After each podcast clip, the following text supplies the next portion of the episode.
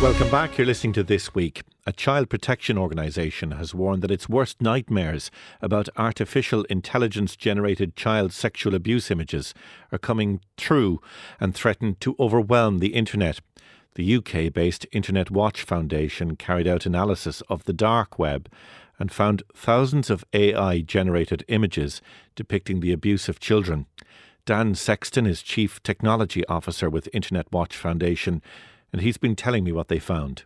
Yes, certainly. So we first became aware of the uh, issue of uh, AI generative tools being used to create images of child sexual abuse uh, back in the summer and early June um, when we had our first public reports. And this prompted us to do a more in depth investigation to try and find out where is this imagery being created, where is it being shared, how is it happening.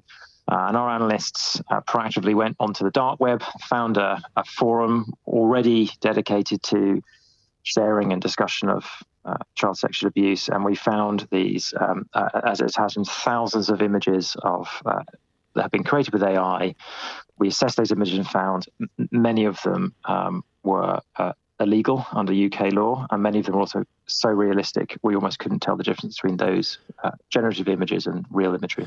And some of these images were of children uh, who had already been abused. The AI technology was reprofiling these images, creating new scenarios and depictions of abuse.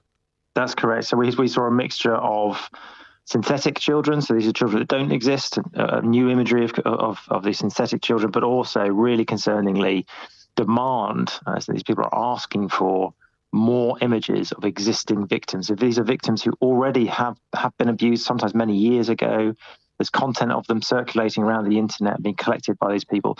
Um, and we're seeing these communities using technology to create models that allow more realistic looking sexual imagery of existing victims, um, and that's been a, a, a, massive increase in those type, that type of content um, since we first looked at this back in the summer.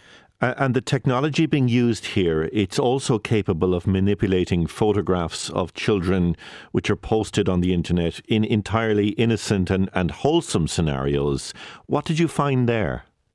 So what, what we predominantly saw was um, the ability to take benign imagery or any, any sort of imagery of someone which is available online where you can see particularly the person's face, whether that's children and uh, uh, celebrities, singers, and, and other well-known children, but also adults and, and other well-known people, and then insert them into. They train models on those images, combine it with the foundation models that are available for these very powerful tools, and the combination of the two enables you to use the learning from the foundation model to create these realistic uh, depictions of imagery and, and, and people, but then make them look exactly like those uh, real people that they've trained on. So the result is we saw um, sexual images of children, celebrity children being created. We saw uh, uh sexual images of um, of well-known celebrities as perpetrators in, in some of those mm. uh, um, imagery as well.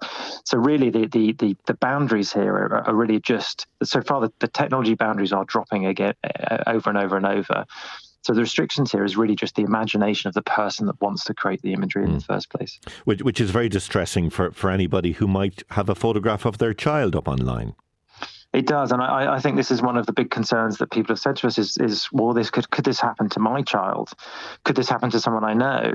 Um, and, and, the answer, I'm afraid, is is yes, it, it is possible. Um, uh, I, I, and it's a really difficult thing to be able to say to somebody is. Um, for those people that have control of their imagery, I think we would certainly advise being very cautious about what imagery is shared. But there's also plenty of people, uh, children, adults, whose uh, roles and jobs and, and, and, careers um, require the, the, you know, a large visibility of them online. And it's really, really going to be really difficult for those people to stop their content being taken and abused and changed into this very, very disturbing imagery uh, that we've been seeing in these dark web spaces. Your analysts found thousands of images. What, what, what's your assessment of where this is all going? What's likely to happen in the future? And this is I think one of our biggest takeaways is the first when we first looked at this kind of content um, only a few months ago.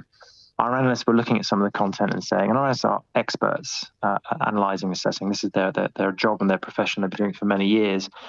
They were looking at these images and saying, well, I could tell I could tell this is this is this been created by a computer. There's a too many fingers on the hand, or the or the, the, the toes aren't quite right.